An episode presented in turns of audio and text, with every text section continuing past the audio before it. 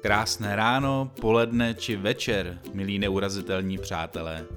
Mé jméno je Jarda Jirák a mám ohromnou radost, že jste si právě teď přisedli ke stolu pro tři, kde společně nahlédneme do hlav českým osobnostem, abychom zjistili, s čím tito lidé ve svém životě zápasí, jak přemýšlejí, čemu věří a co jim pomáhá jít svou vlastní cestou. To všechno s otázkami, na které se našich hostů ještě nikdo neptal a hlavně s otázkami, na které chcete znát odpověď právě vy, milí posluchači. Moje pozvání dnes přijal odborník na problematiku šikany, kyberšikany a jejich prevence, speciální pedagog a prezident gastroterapeutické společnosti Miloslav Čedík. A musím říct, že to bylo povídání plné bolesti, ale i naděje. V upřímném a rázném rozhovoru jsme se pobavili například o tom, jak odhalit varovná znamení, že by dítě mohlo být obětí šikany, proč je pro učitele téměř nemožné šikanu odhalit a co by Miloslav doporučil všem rodičům, i když to spousta z nich opravdu nerada uslyší. Čeká nás hodně zajímavé povídání, takže si udělejte pohodlí, neboť náš host právě přichází. Miloslave, vítám vás u stolu pro tři. Dobrý den. Pojďme začít úplně od začátku. Na tom, že je šikana problém, se shodnou snad téměř všichni, ale trošku větší nejistota panuje v otázce, kde vlastně ta šikana začíná. Je možné nakreslit nějakou čáru mezi tím, co je ještě provokování, pošťuchování a kde už bychom měli se mít trošku na pozoru? Já si myslím, když mluvíte o nějaký čáře nebo o nějakém počátku, tak eh, asi bychom měli myslet na to, že děti, když vstoupí do nějakého kolektivu, protože eh, šikana se děje v nějakém prostoru interakce mezi, mezi žáky, mezi dětmi, tak eh, vlastně jsou to ještě eh, vlastně děti, který raného školního věku, který ještě neumějí sociální vztahy, ještě nevědí, jak se mám chovat jeden k druhému.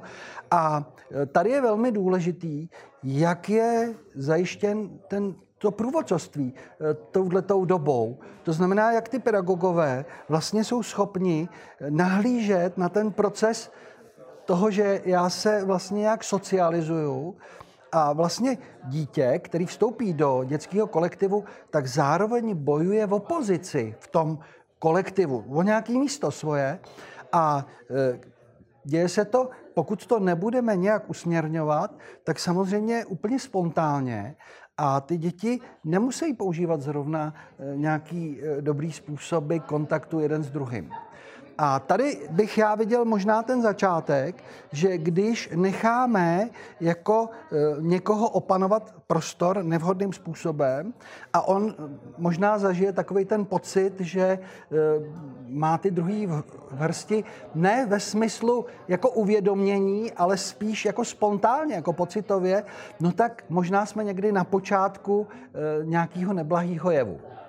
Dá se teda vůbec říct, jestli ten agresor si uvědomuje, že dělá něco, co by dělat neměl, jestli to třeba maskuje, jako právě říká, o, se jenom pošťuchuju?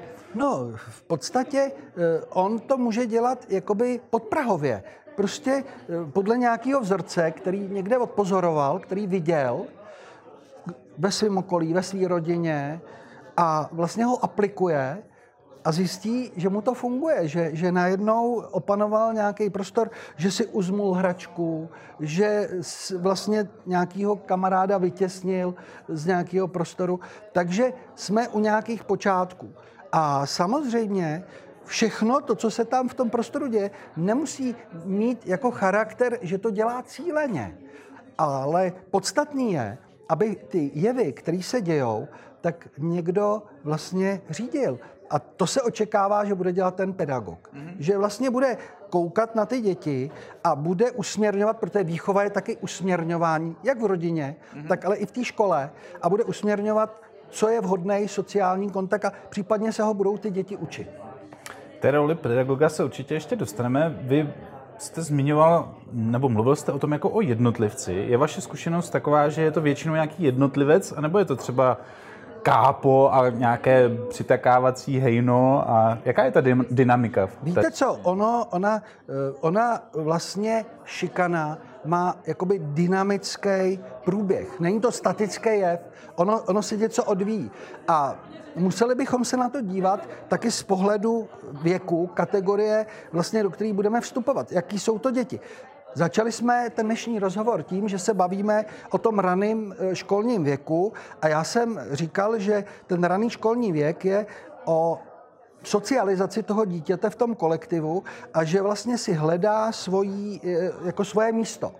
A dokud ty pozice nejsou jaksi stanoveny a nejsou vybudovány, tak vlastně e, to vykazuje ten prostor jakýsi neklid. Ty pedagogové to jako vnímají, že je tam neklid, protože ty, ty, ty, ty role nejsou ustany. Není tam ještě ten lídr a není tam na druhé straně zase někdo, kdo je v té druhé části. A vy jste teď už poukázal, jako byste to posunul časem dál, protože jestliže budeme mluvit, že, že se třeba šikana může dít, že to není jednotlivec, ale že to může být skupina například, tak samozřejmě to už by byl odkaz asi k tomu staršímu školnímu věku, jo? jako kdyby jsme to posouvali. A tam samozřejmě ty okolnosti, za kterých se to děje, to by jsme, to rozklíčování může být taky v různých případech různé. Mm-hmm. Jedno z takových asi nejrychlejších rázných řešení, které člověka můžou napadnout, je jenom tak toho tak toho kápa pošleme někam do jiné třídy, do jiné školy, ale podle toho, co říkáte, tak mi přijde, že by se to tím asi moc úplně nevyřešilo. No, jakoby tahle ta zkratkovitá reakce, která někdy může být, ale ujišťuji vás, že v praxi to mnohdy bývá tak, že to bývá ta oběť, která odchází.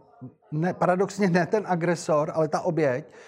Eh, ale v případě toho agresora tak vám musím dát za pravdu, že vlastně, jestliže to dítě má osvojený nějaký vzorce, jak, jak vlastně se chová, jak přistupuje k těm ostatním a je schopný oponovat ten prostor, eh, tak eh, je velká pravděpodobnost, když vy nebudete pracovat s tím systémem té třídy jako takovým, takže ten agresor bude vlastně stejným, podle stejného vzorce fungovat v té jiné škole. Takže je velký nebezpečí, že on kontaminuje tu třídu, která třeba byla v pořádku, tak eh, vlastně eh, jakoby tam tu šikanu může přinést. A to nebezpečí je, pokud se to nepracuje, jakoby neděláte to řízeně. To znamená, jenom tam delegujete to dítě a s vědomím, že bude v jiném kolektivu a že samo se jaksi stane něco, zázrak, tedy z mýho pohledu, a ta šikana bude pokračovat. Takže když to vezmu, tak já jsem si to vyřešil, ten člověk je pryč, ale takhle to pokračuje Ale ten dál. problém není vyřešen, ale co je zásadní, oni ho nemají vyřešení ani ty žáci v té třídě, odkud on odchází, protože berme to tak, že jestliže ta šikana tam byla přítomná, jestliže tam bylo někomu ubližováno a to byla ta oběť, tak ale e, i ty ostatní, Michal Kolář e, to nazývá mlčící většina, my používáme terminologii u nás samozřejmě kolegy Michala Koláře, který e, myslím, že v tom poznání šikany došel nejdál a taky rozpracoval celý systém. A já myslím, že etoperové se převážně řídí právě kolegou Kolářem. Tak, tak tohle, tohle se tam děje, že i ta mlčící většina zažívá podobné pocity e, jako oběť, akorát, že v nějaký chvíli třeba nenašli ty žáci odvahu se té oběti zastat, protože tam hrál roli strach. Obava z toho, že ta agrese půjde místo na, toho souča- na tu současnou oběť třeba na ně. To se dostáváme k tomu, co vlastně prožívá oběť šikany. To asi není jenom o tom, že se mu do té školy moc nechce už potom, ale může mít třeba i strach se svěřit, být svým nejbližším? Eh, dal jste mi tu nejtěžší otázku, jakou jste mi mohl položit, protože je velmi těžký jako se ponořit do, do prožívání eh, dítěte, který, eh, který eh, vlastně mu je odebraná radost ze života, v podstatě, když bych to tak řekl. A já někdy k tomu používám takový připodobnění jako barev, barevného světa, když, když se budete dívat eh, na to, že jste ve světě, kde jsou krásný prozářený barvy a ty barvy nám začnou najednou jako blednout, stávají se šedými, stávají se temnými a vy vlastně prožíváte až jakoby depresivní stavy. A vlastně eh, v té dané chvíli ta oběť je v jakémsi změněném stavu vědomí, protože to dlouhotrvající ty útrapy, které prožívá, tak jí dovádějí k tomu a mohou dovést k tomu, že má pocit, že ten agresor je obdařený mocí nereálnou, jakoby pohádkovou, že vlastně jakoby do všeho vidí, kam všude vstupuje. A vlastně se cítí naprosto eh, diskvalifikovaný ten, to dítě, ale to především, co je jako úplně zničený, je prožívání radost ze života. A to okolí může sledovat právě eh, u dítěte, který bylo třeba předtím veselý, tak jak vlastně se uzavírá do sebe, jak tam můžou nastupovat nějaký psychosomatický eh, projevy, bolesti hlavy, bolesti břicha a podobně. Když bychom se na to podívali tedy z pohledu těch různých účastníků celého toho dění velkého, ano.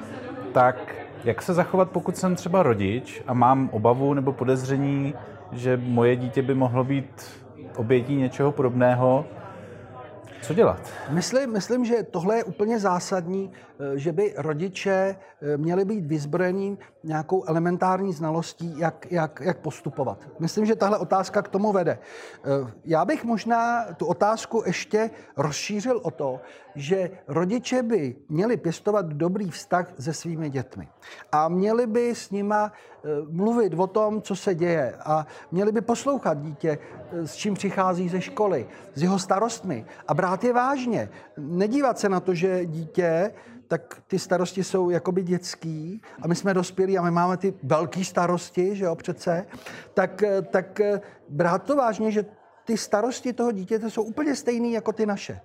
A brát to vážně, když nám bude věci sdělovat. Samozřejmě dítě má schopnost si trochu věci upravit a měli bychom být k tomu schovývaví, ale eh, tady já odkazuju na to, že ve chvíli, kdy máme ty dobrý vztahy se svým dítětem a budeme se s ním bavit, tak na počátku toho jevu, tý, když mluvíme o té šikaně, tak když se tam něco v té škole začne zhoršovat, tak to dítě na tom počátku je schopný o tom referovat.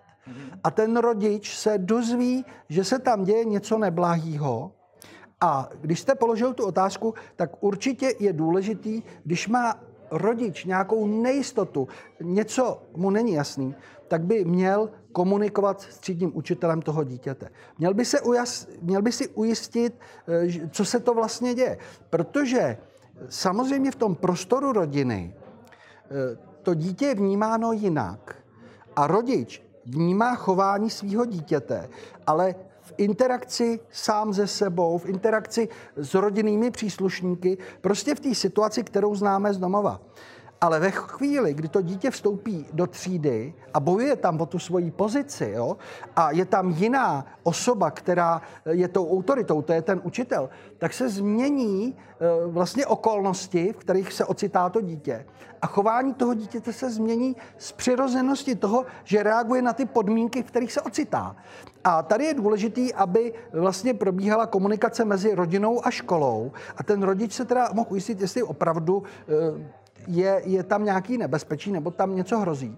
A nebo e, jestli prožívá zrovna nějaký špatný den to dítě a podobně. Takže tady, tady myslím, že e, je ta cesta, aby, aby rodič začal komunikaci se školou. Mm-hmm.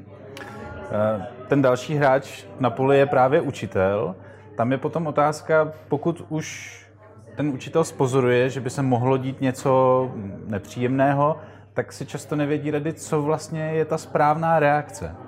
Takže jaká je ta správná? Zase víte co, e, já si myslím, že dneska v dnešní době už je celá řada seminářů na to téma, že tedy pedagogové, pokud chtějí, tak se mohou vyzbrojit jako znalostmi, jak vlastně postupovat.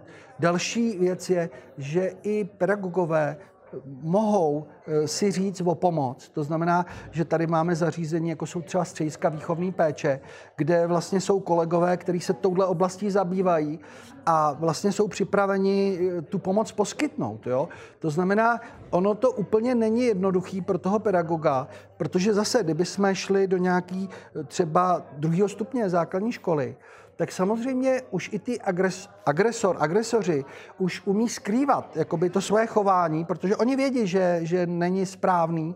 A vlastně ten skrytý svět šikanování jo, může být skrytý i pro toho pedagoga a někdy nemusí být úplně srozumitelný, co se tam děje. Takže z mýho pohledu není špatně, aby si uměla škola nebo pedagog říct o pomoc. Jo? To znamená, samozřejmě dneska tady máme kolegy, který, který vlastně umějí pracovat se třídou, umějí udělat diagnostiku té třídy, vztahu ve třídě, jo? E, psychologové umějí udělat sociometrii, to znamená, e, aby zjistili míru vlivu a moci jednotlivého dítěte a té vztahové roviny v té třídě. Takže vlastně umíme ty věci, ale e, to, co šikana nebo věci vztahové vyžadují, je vlastně reálný čas. A v současné škole je na pedagogy, aby jsme k ním byli taky korektní. Velký tlak na to, že musí zvládnout učivo, musí e, to penzum, který se od nich chce a tak dále a tak dále. A když, když se máte vnořit třeba vyšetřování šikany, tak e, já vám můžu říct ze své praxe, to je třeba týden jako tvrdý práce, kterou, která je na to, abyste vlastně zjistil, co se děje. Jo. A jak důležitý je potom přístup té školy? Protože žijeme v takové zvláštní době. Setkal jste se někdy třeba s tím, že by se škola snažila všechno tak jako zamést pod koberec, aby se neřeklo, tady na té škole je šikana. To. Víte co, já jsem zažil ve své praxi samozřejmě, už jsem, už jsem v té praxi hodně dlouho, tak jsem zažil všechny ty póly, jako který si umíte představit, kde, kde už eh, vlastně je jakási osvěta a kde se tomu jde hodně naproti v takové té otevřené komunikaci, tak eh, to si myslím, že, že už se tady děje, že, že opravdu je to, je to na dobré cestě. A samozřejmě, že jsem zažil eh, ve své praxi školy, kde kde například, budu úplně konkrétní, protože už to nějaká doba nebudu uvádět, tu školu pochopitelně, i když, i když už se to tam všechno změnilo, kde když jsme dostali informaci od rodičů, který, já jsem tenkrát dělal na středisku výchovní péče, jo, a e, s, s dobrou vírou jsem se vypravil do té školy, aby, aby jsme to řešili. A byli jsme na základní škole, byla to základní škola tak eh, jsem se od vedení školy, od ředitelky dozvěděl, že vůbec nemá zájem s nějakým odborníkem spolupracovat mm-hmm. a že eh, cílem té školy se toho žáka zbavit. Jo? A mluvím o základní škole, to znamená, že to bylo i porušování zákona, protože škola nemůže vyloučit, základní škola nemůže vyloučit svého žáka. Ale toho jsem byl svědkem. Mhm. Prostě, když se eh, rozkryla šikana, tak vlastně První, co bylo zbavit se toho nepohodlného žáka, aby se o téhle škole nesmýšlelo, že, že, že to tak je. No a pak, pak něco mezi tím. Samozřejmě jsem ve své praxi zažil eh, to, že jsem byl přizván k řešení, eh, kdy, kdy jsem teda měl všechny, eh, bych řekl, prostředky k tomu, abych tu šikanu dobře jako rozkryl, ale samozřejmě ty opatření výchovný musí nakonec dělat škola škola je tady od toho, aby dala nějaký přiměřený sankce agresorům a zároveň pak volila nějaký způsob, jak se bude pracovat třeba s tou třídou a jak, to tam, jak, jak se to bude řešit. No a samozřejmě ta, ta šikana má v sobě ještě další skrytý věci, no protože tam zatím byly vlivové osoby, jako v, a e, dokonce vlivový z oblasti politiky, musím teda to takhle říct úplně na rovinu, není, není důvod to skrývat, tak, eh, tak prostě vím, že tenkrát eh, ten ředitel, ředitelka eh, prostě ustoupila těm tlakům. No. Mm-hmm. To, to, a chci říct, že, že z toho hlediska odborného je potom zlý, že ty děti, které viděli, že kolem toho se něco dělo a vnímali, že jakoby ta nespravedlnost pokračuje, tak samozřejmě tohle je, je horší, než kdyby se kolem toho nedělo nic, že? Jako, když to řeknu. Ta zpráva, kterou to dává... Přesně tak.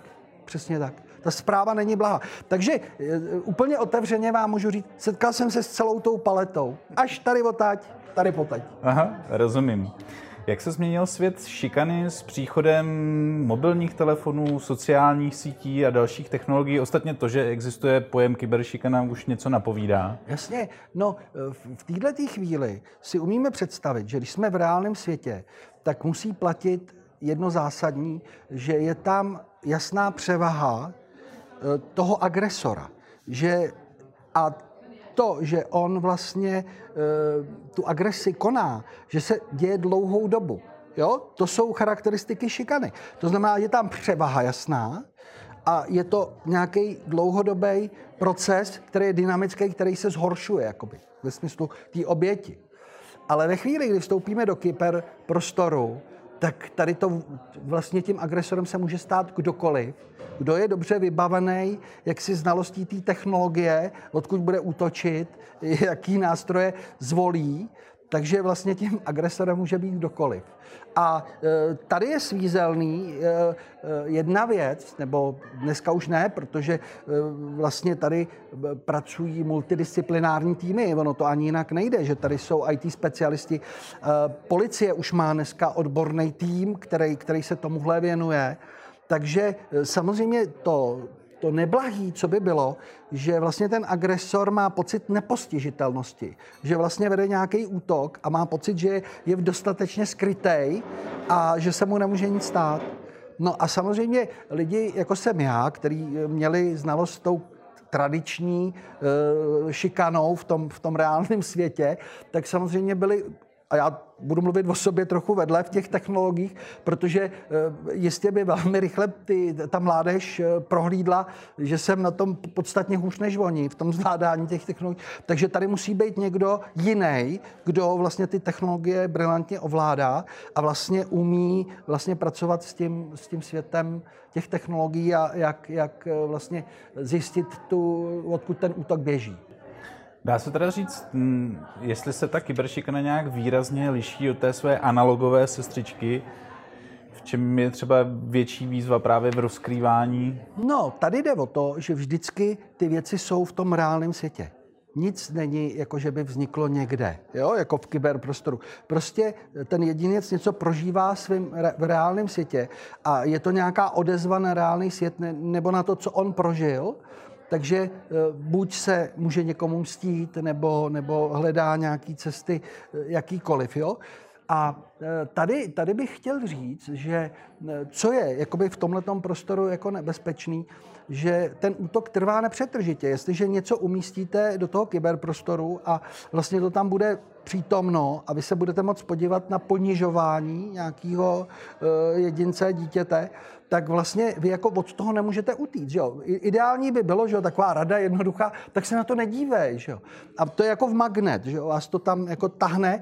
Takže, takže vlastně e, v té reální šikaně funguje to, že vy jste vystavený nějakému útoku, ale ten není permanentní. To znamená, taky je nějaký čas, kdy jste v nějakém stavu, kdy se můžete třeba zregenerovat. Ale tady vlastně ten, ten útok můžete jako chápat, že to je trvalej, trvalej psychické, trvalá psychická zátěž. A další věc, že to vidí obrovské množství lidí. To samozřejmě zase se násobí eh, to ponížení, který prožívá ten jedinec. Rozumím. Eh, projevuje se nějak i ta, řekněme, přístrojová vybavenost? Jak třeba děti nesou to, že nemají ten poslední mobil telefonu, nemají ten poslední model tabletu? Víte co, to je v tom uh, asi ta otázka, že jsme ve společnosti, která je už mnohovrstevnatá a že přístup, uh, jako otázka financí je v různých rodinách různá. Že? A samozřejmě, že, že i dnes třeba platí, že někdo může být vyčleněn z nějakého kolektivu, že nemá značkový oblečení. Může to být právě otázka, že eh, je přikládaný velký důraz na to, eh, na ten konkrétní eh, na tu technologii toho telefonu, co to umí a, a to vlastně jako způsobuje jakoby naše kompetence, že my jsme tedy vlastně jakoby vyrůstáme s, s tím, s tím, s tím zbožím, že jo, ale vůbec eh, tady nejde jako v kontextu ty charakteristiky lidský, lidského potenciálu. To asi chápete, že tohle to tam někdy je ve, ve větší hře a větším vlivu, než by bylo zdrávo. A samozřejmě pak tam i to dítě může prožívat, nemám, nemám ty technologie, nemám, a může být zase na něj nepatřičně nahlíženo, jo, jakože ty si teda jako co si tady budeš s námi povídat. No. A dá se poradit právě, pokud bych byl rodič, který buď tedy si nemůže dovolit to tomu dítěti dopřát, anebo klidně i z nějakého důvodu nechce, No, eh, jak, to, jak to vlastně podat, aby to dítě netrpělo moc? V každém případě jsme u, u tématu, který je potřeba provázet toho dítě od uh, malého věku. Samozřejmě, když už v nějakém čase uh, vlastně to dítě vstoupí do tohohle světa a, a my jsme takový tomu nakloněný a jdeme tomu příliš naproti, tak samozřejmě e, v době adolescence už to nezměníme, tenhle ten vzorec. Jo? To znamená, že, že tady je potřeba uvažovat v nějakém čase, e, jak budeme provázet to dítě a budeme ho už od dětství upozorňovat na rizika, který vlastně ty technologie mají. To znamená, ano, my tady máme ty technologie proto, že nám umožní další poznání. Je to vlastně něco, co tady předchozí generace neměly a tohle je nějaký výdobytek eh, vlastně civilizace. A ten tady s námi bude a teď jde o to, jak s tím budeme umět pracovat. A tady eh, za mě je, je důležitý, aby ty děti byly odmala provázeni a bylo jim jaksi sdělováno i ta rizika, která je můžou jako potkat. Když bych to dal, eh, my učíme děti dopravní výchovu, my máme starost, aby se jim v provozu něco nestalo, tak je poučujeme, ale myslím, že zrovna tak by mělo platit, že je budeme poučovat o tom světě těch technologií, protože oni nemají ponětí, jaká rizika je mohou čekat za rohem. Když se bavíme o těch dětech, moderních technologiích, průvodcích, Všiml jste si nějakého vlivu fenoménu moderních hrdinů youtuberů na děti? Víte co, já, já si myslím, že každá doba bude přinášet nějaký fenomény. Jako my se s tím budeme vždycky muset vyrovnat a fakt je ten, že, že tyhle jedinci ať si to uvědomí nebo ne, mají zase vliv na další. Jo? A tam jde o to zase, v jaký míře je ten člověk zralej, chcete-li, kdybych to použil v tomhle smyslu, ale eh, nebo kdy tam, kdy tam budou šířeny nějaké věci, s kterými si ty, ty mladí lidi můžou stotožnit, že jo? a, a je, jsou tam rizika, jako to cítíme. Na druhé straně eh, nejvíc, jako, co, co nás zajímá, když nám to poselství dávají vrstevníci, že jo? Mhm. když ne ty dospělí, ale někdo, někdo, kdo nám je věkem blízký. Takže e, jako může to mít i, i charakteristiky sympatické. Já se na, na všechno nedívám jenom s tou destrukcí a s, tou, s tím nebezpečím, jo? Ale, ale e, zase jsme u toho, jak jsou ty, ty děti vybavené už do té doby, v tom komunikačním prostoru, aby, eh, jak, jak konzumujeme vlastně informace, když to řeknu, a umíme na ně kriticky jako reagovat. A víte sám, že i pro nás dospělí je to těžké, aby jsme v dnešní jako vlně komunikační, když se na nás valí spousta informací, tak eh, nějak eh, v tom obstáli, když to mhm. řeknu. Já se přiznám, znám pár rodičů, kteří jsou trošičku zoufalí z toho, že jejich ratolest chce jenom sledovat youtubery a nic jiného vůbec nemluvím o nějakých rodinných výletech a podobně. Uh, YouTubeři jsou in. Jsou mladí, zábavní, úspěšní. Má rodič vůbec nějakou šanci jim konkurovat? Je ve velmi těžké pozici. Rodiče ve velmi těžké pozici. A já bych právě chtěl říct, že naopak, eh, že, že tyhle ty mladí lidi s vědomím, že teda mají takový vliv, tak eh, ve chvíli, kdy, kdy teda ty jejich sdělení a to, co budou jako do toho světa vysílat, tak samozřejmě může být i pozitivní. I v podstatě můžou mít velmi pozitivní vliv. Já se na to dívám spíš z tohohle toho hlediska. Samozřejmě, eh, víte co, eh, když, když takový youtuber bude mluvit třeba o alkoholu a bude říkat, že mm, nějaký koktejl speciální, že je to velice prospěšný eh, a třeba mladým dívkám, že zrovna tenhle ten je na hubnutí, že jo, tak když nějaký renomovaný adiktolog vstoupí a řekne, Ježíš Maria, je tam stejně alkohol, je to hrozný, no tak eh, ten adiktolog asi jak asi dopadne proti tomu youtuberovi, jo, když, to, když to řeknu. Ale eh, znova opakuju, eh, já si nemyslím, že i ty mladí lidi jsou jenom nositeli nějakých jako neblahých jako informací. Jo? Já, já si myslím, že, že spousta z nich to dělá taky, že je to těžší, že mají samozřejmě to auditorium, ale že, že to, co sdělují, je nějaký poznání nebo nějaký svět a e, to může vlastně víc k nějakému seberozvoji i, jo? Jako když bych se na to díval, když dám k dispozici sebe a nějak jako nahlížení na sebe, tak je to určitý vzorec i psychoterapeutických výcviků, že jo? My, my jsme vlastně takhle pracujeme, že, že vlastně, aby, aby k tomu sebepoznání mohlo dojít, jo? Hmm. Takže je, e, moje nahlížení je, že to nemusíme vnímat jenom destruktivně. Rozumím, určitě. Eh, v rodinném i školním prostředí se často skloňuje jeden pojem, vy už jste ho tady taky zmínil, a to je autorita. Jestli má rodič autoritu, jestli má učitel autoritu u těch dětí. Co se vlastně pod tím pojmem představit a jak toho dosáhnout? No, eh, víte co, eh, když mluvíme o autoritě, tak my asi jako jí máme možná o ní různé představy. Jako různí lidé mají možná o tom, o tom pojmu různou představu, ale Obecně lze asi možná říct, že ten člověk, který je obdařen tou autoritou, když je v kontaktu s tím dítětem, tak se předpokládá, že jako má vliv na to dítě v tom smyslu, že ty jeho pokyny bere vážně a vlastně re- respektuje a reaguje vlastně na základě těch pokynů té výchovy, dejme tomu, když budeme mluvit o výchově. A ve chvíli, kdy se to jakoby neděje, tak máme pocit, že ta autorita tam není. Jo? A mm, obecně, říkám to teda v nějakým obecným, obecným jako pohledu.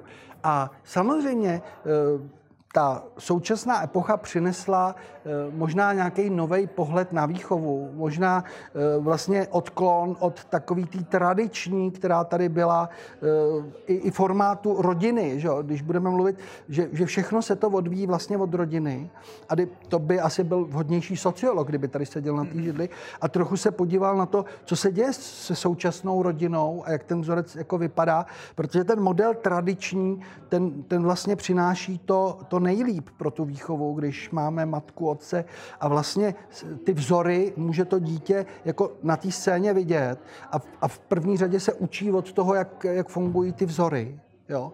Takže e, a e, učí se, učí se. Jo? A e, autorita Eh, rodiče je nějaký přirozený jev, který od malička vlastně eh, je přítomen, že to dítě vlastně je v tom prostoru s těmi rodiči a zažívá s nima vlastně od té chvíle, kdy přijde na svět, a ještě než přišlo na svět, tak vlastně i v tom prenatálním stavu vlastně už, už jak, jak je tam klima, jak je, jak je, jestli je tam očekávání jako pozitivní, nebo jestli ta maminka je v nějakém neblahým jako stavu v okolí, jo, tak to všechno má vliv na, na, na to uspořádání toho člověka, jako jak, jak, jak, s čím přijde na svět. Jo. A samozřejmě vlastně se naučí, jestli ty rodiče to myslí vážně, když něco říkají, nebo si jako z toho dělají srandu, když to řeknu, jo, když použiju takovýhle výraz. Takže eh, tam jde o to, že i ta výchova má svoje nějaké zákonitosti a výchova je v nějakém směru usměrňování do nějakých pravidel, do, do nějakých struktur. A vlastně v určitém věku vede i přes konflikt. To znamená, že my s dítětem jdeme do konfliktu a mnoha rodičům se vlastně do toho konfliktu jakoby nechce jít. Mají pocit, že když tam ten prostor jako rozevřou a to dítě do toho konfliktu nepůjde, že to bude lepší.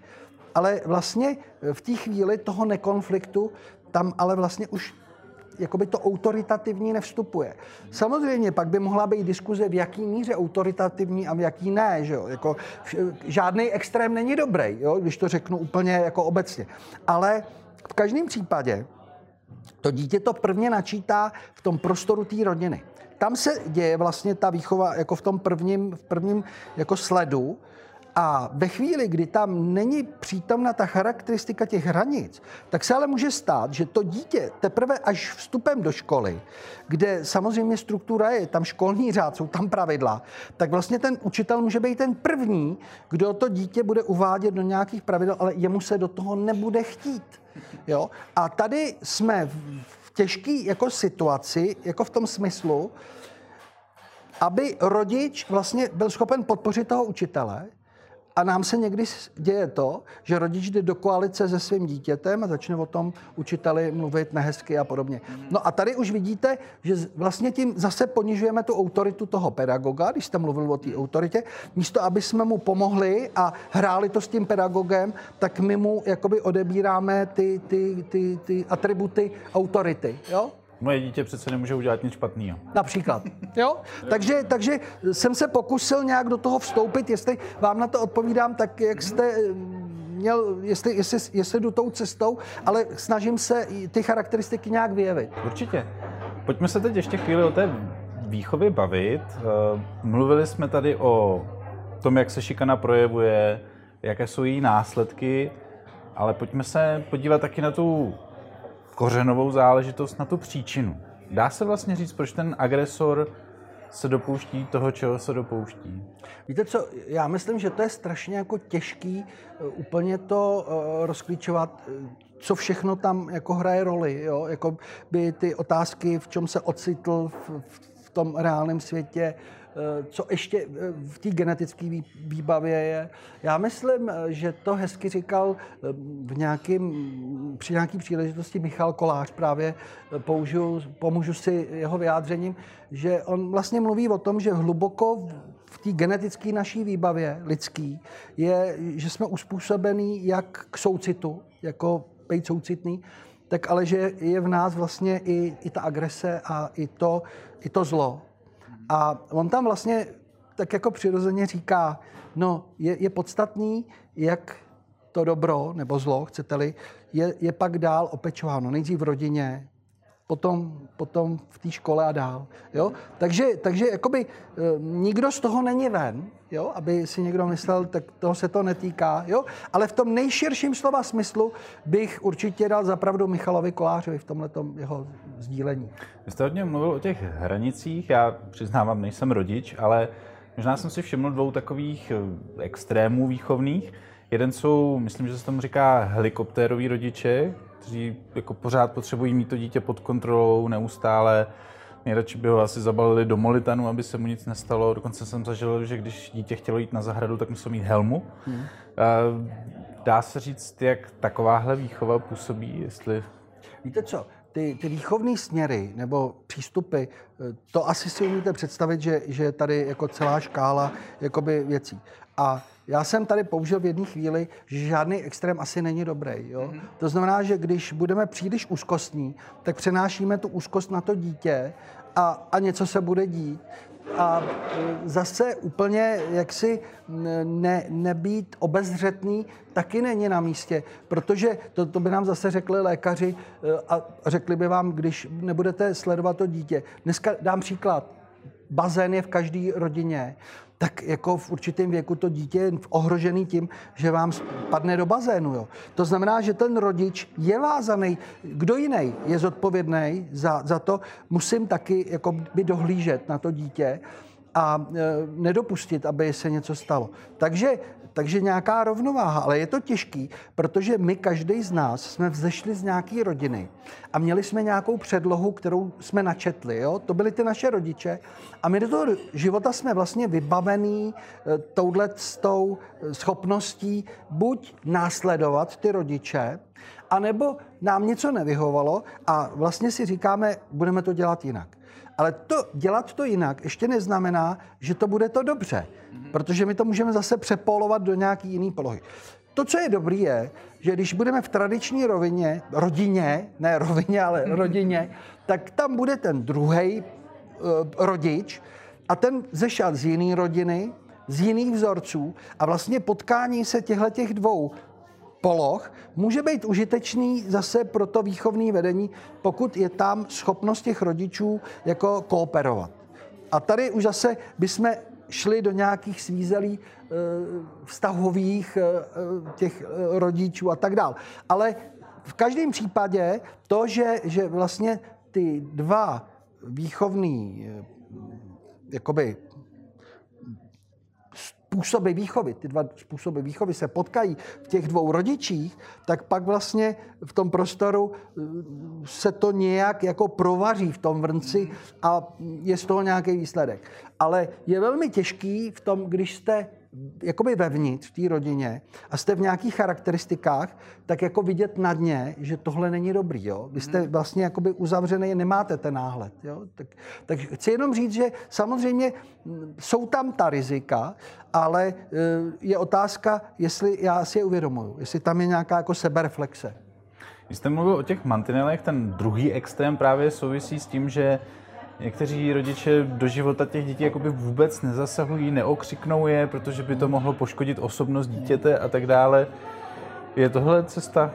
Víte co, v každém případě eh, já ještě jsem z té školy eh, těchto těch našich, našich velikánů, pana profesora Matějčka, ne, jak si nevýjímaje, ten vlastně nás provázel tím, že děti potřebují hranice, a já jsem, já jsem zastáncem toho, že to tak je, že, že jsem nositelem téhle myšlenky a pokračovatelem v jistém smyslu, ale samozřejmě otázka toho, jestli když rozvolníme ty hranice, jestli vlastně to očekávání, který ten rodič má, jestli, jestli to je vlastně naplněno, jestli tomu dítěti vlastně děláme dobře, jestli se v tom cítí dobře, jo? Když, když mm, vlastně je tady úplná, úplná svoboda a ona neví, jako co s tím. Že jo? Mm-hmm. jo? A když říkáte, že jste zastáncem toho, že to dítě by mělo znát hranice, dokážete říct, proč jste zastáncem? No určitě, protože vlastně ta společnost a i to, že to dítě vstupuje jako do, do dalších jako koexistence v tom, v tom sociálním poli, tak vlastně musím se nějak taky sebe korigovat. Jo? Je tam, eh, nemůžu jako vstupovat i jako do, do těch ostatních životů vlastně my jsme se tady bavili a začali jsme tu debatu tím, že dítě, když stoupí do školy, tak vlastně ta socializace probíhá s těmi vrstevníky a ono si tam vydobývá svůj, svůj prostor v, v té třídě. Jo? A, a, a musí být tohle nějak korigováno. To znamená, že já jsem součástí té společnosti a ta má nějaká pravidla a vždycky vlastně budu eh, v nějakých pravidlech. Jak v té škole, tak ale i v zaměstnání, tak v tom, že i ta společnost má nějaký pravidla, zákony, kterými se musí řídit. Takže to, eh, že, že i já bych se, eh, že bych to mělo být ve mně přítomno, jako by to, že se nějak jako, um, že, že se vejdu do nějakých jako pravidel, tak to mně přijde, že to je v pořádku. No. Dobře, když bych se zeptal na záludnou otázku, eh, kdybychom chtěli vychovat dítě, aby bylo spokojené, vyrovnané, zdravě se vědomé, šťastné. Co byste doporučil na základě svých zkušeností? Víte co, je zajímavý, eh, a že někdy jakoby být v nějakých nevýhodných situacích, aby jsme říkali, že, že to bude všechno ideální a že nakonec i z toho vzejde ta úžasná výchova, tak ono to vlastně neplatí. Jakoby, jakobych, jakobych porušoval to, co tady říkám. Mm. Takže, takže vlastně někdy se vlastně děje to, že se člověk ocitá v nevýhodných situacích a vlastně tím, že jim čelí, že je překonává, tak eh, vlastně eh, jakoby se posouvá tím životem, ale dochází i k nějakým sociálním poznáním, který, který prostě kdyby byl v nějakém ideálním stavu, tak by k ním nedošel. Jo?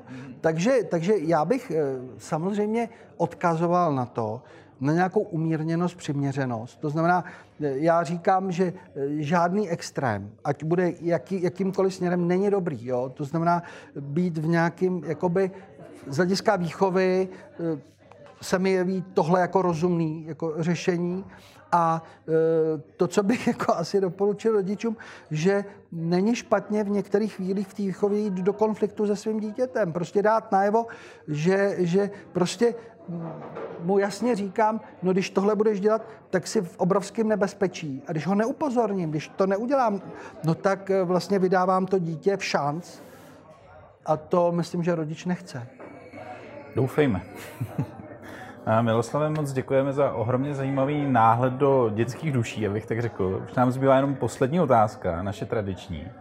Kdybyste měl možnost vytvořit billboard, který by viděl každý člověk v téhle zemi, každý z deseti milionů lidí, ale na ten billboard byste mohl napsat jenom jednu jedinou větu, jaká věta by to byla? Mějme se rádi. Nádherný. Miloslave, díky, že jste přišel. To je sice z dnešního rozhovoru všechno, milí posluchači, ale ještě než se zvednete od stolu, mám na srdci tři důležité věci. Za prvé doufám, že se vám tenhle stůl pro tři líbil. Opravdu jsme se s Miloslavem snažili, aby to nejkrásnější období v životě lidském mohlo být skutečně nejkrásnějším. Pokud to pro vás bylo s námi příjemné posezení, uděláte nám velikou radost, když se o rozhovor podělíte se všemi svými přáteli. Uvidíte, že je tím potěšíte. Za druhé nezapomeňte, že v popisu epizody najdete odkaz na video celého rozhovoru. Miloslav v průběhu celého povídání poměrně živelně gestikuloval, zatímco já jsem působil dost prkeně a obojí myslím stojí za vidění. Na YouTube nám navíc můžete nechat komentář, jak se vám rozhovor líbil a nad čím vás třeba přiměl k zamyšlení. Jsme totiž ohromně zvědaví na vaše podněty. A hned o kousek níž popisu epizody je link na náš web, kde rozhovor najdete v úhledném pdf včetně citátů, zajímavých odkazů a dalších libůstek. Ostatně na náš web neurazitelný.cz bych vás rád pozval ještě z jednoho důvodu, a tím je pozvánka k odebírání našeho neurazitelného newsletteru neboli Neura mailu. Jeho prostřednictvím se totiž s předstihem dozvíte o natáčení každého stolu pro tři a budete moci položit přesně tu otázku, nebo klidně i několik, na které by vás nejvíc zajímala odpověď. Je to stůl pro tři, nikoli pro dva, a chceme si hlavně povídat o tom, co zajímá a pálí právě vás. Jsme moc rádi, že nás posloucháte. Nezapomeňte, že svět je sice rozbitej, ale možná to půjde opravit. A moc se těším, až spolu usedneme k dalšímu stolu pro tři. Mějte se nádherně.